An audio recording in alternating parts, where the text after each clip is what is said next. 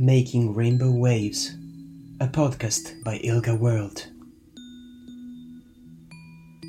Welcome everybody to Making Rainbow Waves, a podcast by Ilga World telling the stories and raising the voices of LGBTI human rights defenders worldwide.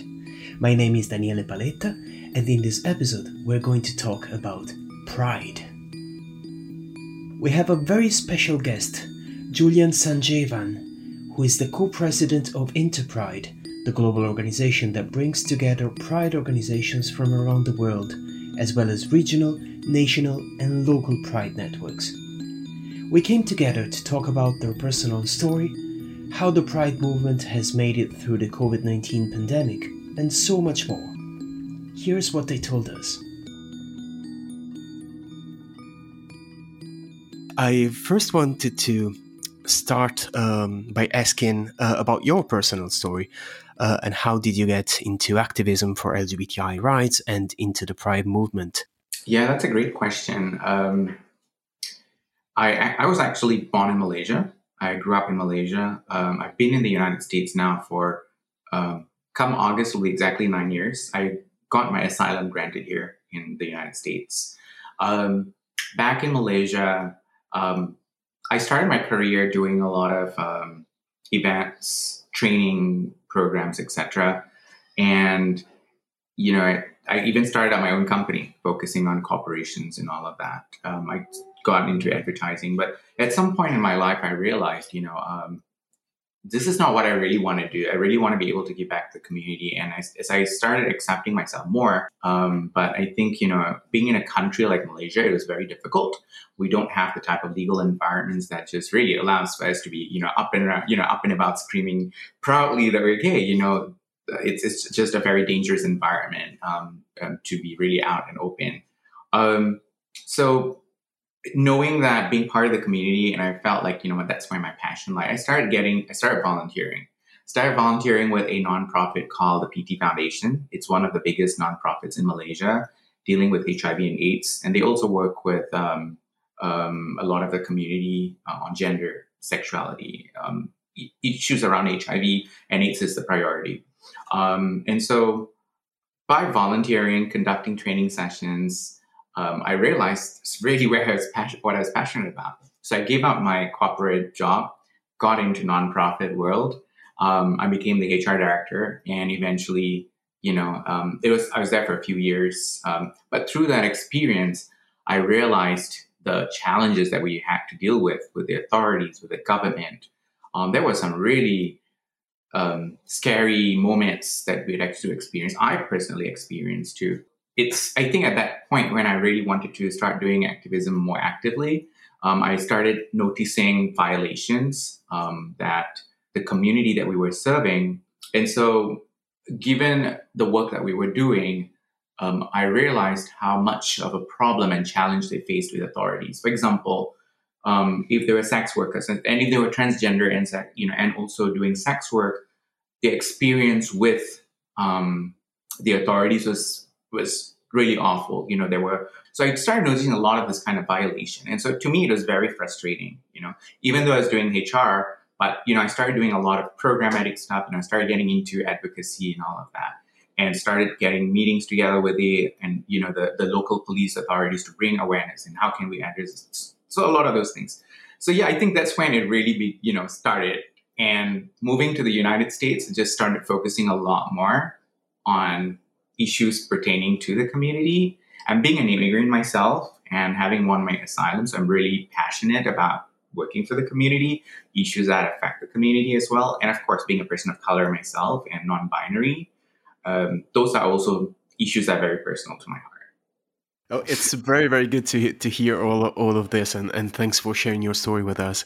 And um, how did you come to to Interpride? And can you tell tell us a little bit more about what Interpride is and does? Interpride is um, actually um, it's like an um, it's pretty much an umbrella organization um, for pride organizers around the world, right? Um, and thus the name Interpride, you know, it's international pride, and we represent about 400 members from about 70 countries from around the world, um, and um, of course, we, you know, through our Pride Radar initiative, where we try to identify where the prides are around the globe, we recognize, you know, there are anywhere between um, 1,200 to 1,500 Pride organizations around the world. And Pride looks very different, right? And so even though we may have 400 active organizations are members, but we're technically representing all of these Pride organizations.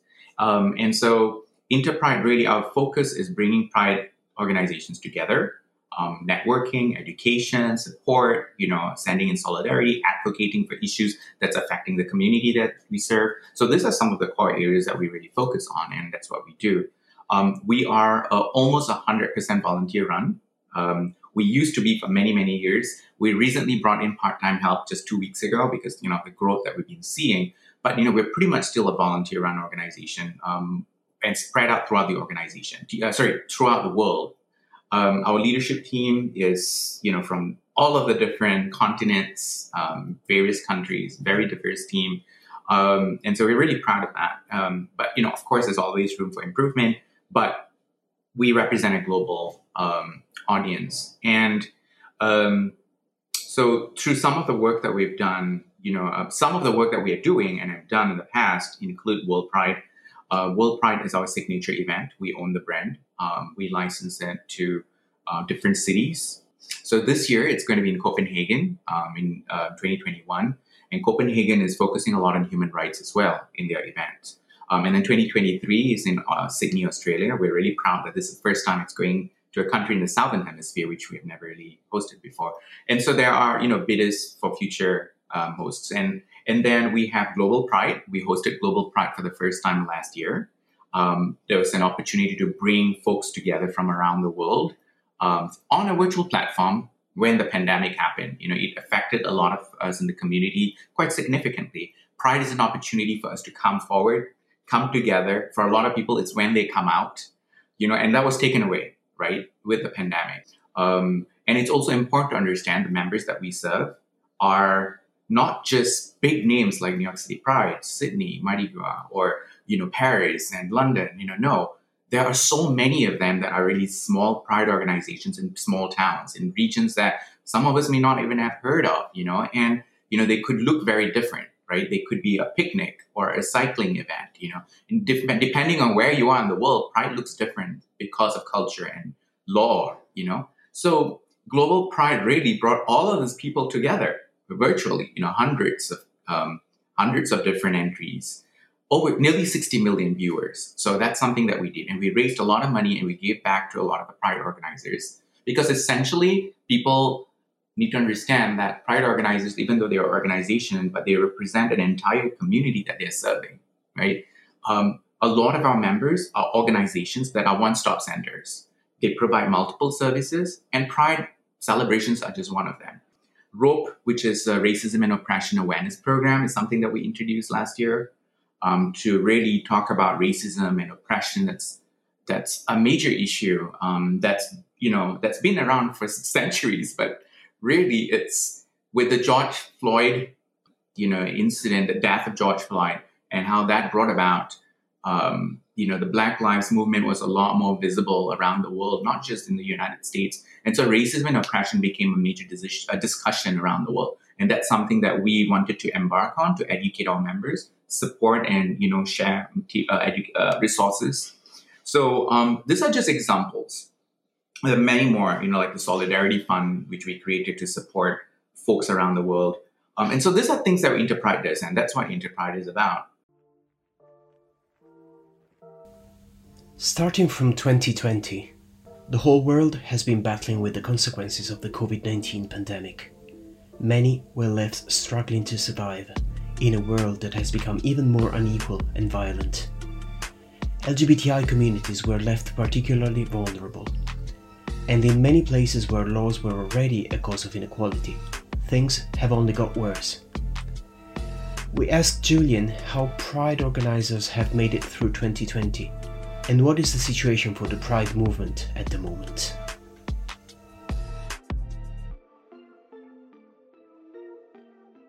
I think 2020 was a disaster for all of us, right? I mean, it just uh, it just happened so quickly, and everyone around the world was just you know was just taken by surprise, and it um, it's it really affected us significantly in 2020. Um, and it was so close to Pride season two, and I think for a lot of people, that uncertainty was. You know, people were starting off with, okay, you know, we're gonna have a we're gonna have a march, we're gonna have this Pride festival, we're gonna have concerts, and all of that stuff. And then everything had to change. You know, some people had already signed up sponsors, signed up vendors, secured locations, and brought, you know, planning to bring in temporary staff members. You know, everything had to change overnight. Um, at first, I think people like, what do we do? You know, how do we go about it? Yeah. Um, uh, and then um, questions around, so what do we do then? You know, we cannot just not do anything. You know, pride still needs to happen. And, you know, and so there's a lot of conversation around exploring virtual components started, right? I think um, it is a very, you know, very quickly there's the progression. And I must say, you know, pride organizers generally we are a very resilient bunch. You know, I think, you know, generally the LGBTQIA population, we just have to be resilient given how difficult, you know, uh, situation that we're in, you know, the discrimination and all of the struggles that we face. We're just naturally resilient and strong. So we just came up, you know, we had to come up with solutions and figure out and, and keep you know, um, moving on that way. Um, it was, it didn't mean that it didn't impact us. I think there's a lot of, you know, emotional, psychological impact on so many different levels.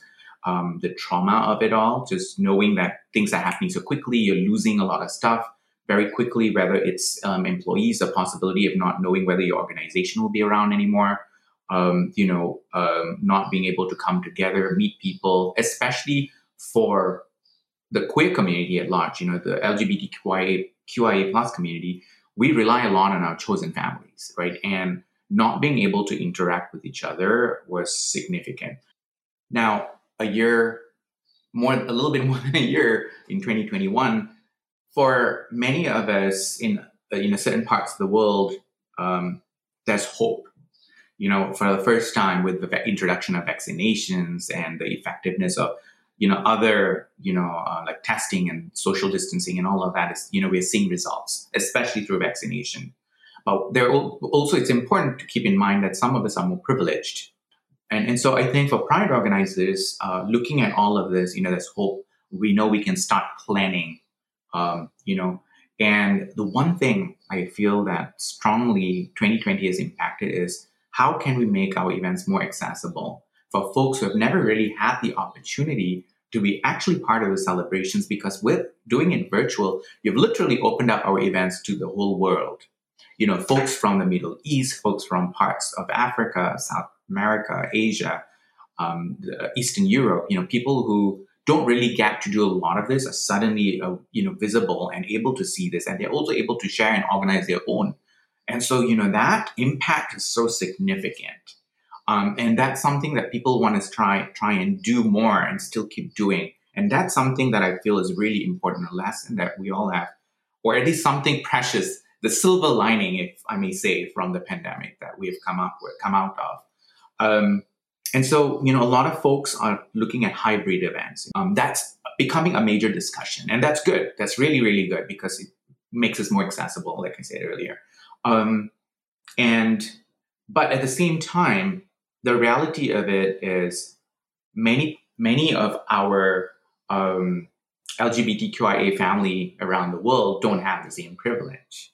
For them, they're still thinking about safety and their health. So I think it's important for us to also think about, you know, that for a second and what can we do, you know, um, to support. Another trend that I'm also noticing is a lot of the pride organizers, and so they are looking at, okay, let's give a little bit more time. Let's plan to do our virtual uh, in-person events later this year. So we're starting to see a, a, a, significant increase of number in numbers in terms of in-person events that are going to be happening in September, October, and November. You know, most events tend to happen around this time of the year, but a lot of events, in-person events, are moving towards the end because they still want to make sure that we have people understand we have a responsibility to make our events safe. Safety is a priority I see. Uh, and and yeah, you you mentioned global pride, and I I can only imagine how uh, great, but also stressful on the organizing side it must have been for all of you involved. Mm-hmm. Um, and yeah, I wanted to I wanted to ask you if you have a memory of, that. like if if you had to share like one memory of the day, what would that be? I remember being very emotional, mm-hmm. and, and I'm trying so hard not to get emotional right now because um, it's it's it, it is a lot of work, right? Um, and knowing how the pandemic had affected every one of us, and, and you know, including myself, um, you know, seeing all of the celebrations and people coming together online was just phenomenal. When it, when it started, I remember watching and then crying because I was just so emotional seeing all of it come together. And then I went and slept for like a couple hours, came back and I was watching again and I was crying again. it's, it was not that I'm, you know, it's just tears of joy and tears of just being overwhelmed and seeing all of this come together. So I remember that distinctively, but I also remember how um, just looking at how Pride is celebrated and represent the representation, you know, looking at folks from the Middle East, folks from, you know, Southeast Asia, folks from um, Africa uh, communities, you know, putting the content out there. Being in being in the United States for you know in, for nine years now, um, I'm used to seeing you know how Pride looks like here, you know, for a while now. Um, but then when seeing that, I haven't had the privilege to traveling to many parts of um, the world, especially in the global south for Pride. Um, I was in India last year, just before the pandemic, to celebrate Pride there in Mumbai. Um, and it's a very interesting experience. It was my first time to India. I've never been there, and seeing just how the community was celebrating it was really, it was very, it was an eye-opening experience for me as well. So seeing all of that online, you know, the dances, the the representation, and the different way people were expressing, it was so empowering, so so empowering, you know. And that's why I was overwhelmed. We did this, like we put this together in such a short period of time, you know, with the entire world watching, you know, almost 60 million people. Um, it was a lot. And it's just, you know, it's a sense of achievement that I think it's important to recognize because it was a community coming together to do this together. One very important topic remained to be discussed in this conversation the connections between the Pride movement and the broader human rights work. Here's what Julian told us. I have the feeling that sometimes, uh, you know, the the very visible moment of Pride, like the marches and all the events, uh, sometimes, uh, like, kind of overshadow all the human rights work that the Pride that the Pride movement does. Also, in in the eyes of our communities, and I, I and of course I know we know that that's not the case. So uh, my question to you was um, how um, how do pride and human rights work connect? Both are not mutually exclusive. They're not. I mean, pride is a human rights um, component. Like when you think about it, the Stonewall Uprising, you know, the, a year after the Stonewall Uprising, the first Pride marches happened here in New York City and many other cities around the country here in the United States. Um, you know, in parts of the world that's still used as a major landmark, like, you know, even in Germany, for example, they still call it the CSD Day. Um, and so it's, it has had its impact. And that is human rights. Like, you know, the fact that we, up, you know, we rose up and we fought back because we were being oppressed. It, how can that not be, you know, us advocating for our community? You know, so that's why uh, I think we need to take a moment and recognize that this is this is part of the human rights work that we do. You know, going out there, organizing um, in an environment that you have so many different um, resistance is not easy. You know, it's about visibility. It's about making people know we are here, we are queer, and we're proud. And you know that is that is a huge component of what human rights is about. You know, the fact that you know in many parts of the world people can't even do that and they want to do that and they're arrested or they're you know they're killed for being even for even trying to do that you know that that sort of that's that's you know that that human rights that it's a human rights violation by itself so the ability for us to speak up and have our voice heard in a platform like pride is about human rights end of the day you know i don't think human right is just sitting in the United Nations and you know having your voice heard and you know it's not just about making legislation legislative change. Yes, don't get me wrong, all of this are very important. It has to happen. But they all work together. We all work together. We all come together and we do our parts. We are trying to do more. We are hoping that in the years to come we will have more formal representation in specific decision making organization in a global level that can bring, you know, can really uplift the community a lot more, have more of a voice. Um, but in the meantime, you know, we are still going to do what we do, bringing pride organizations together and keep uplifting them so that they in turn can do what they're doing in terms of human rights, which is letting people organize pride for the community because it's what brings us together. Whether you're protesting, whether you're celebrating, pride is how you choose to express. I think all of this and and, and all of the work that you uh, pride organizers do deserves the recognition because it really brings all the community together. So uh, thank you for thank you for sharing that. Thank you so much, Julian, for being here with us today and for all the conversation. And I hope we will continue to be working together for our communities. Thank you so much for having me, Danielle. This is amazing, and I enjoyed talking to you. Um, thank you.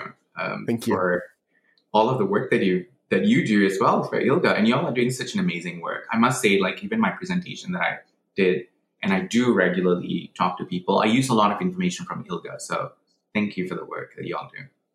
Thank you so much.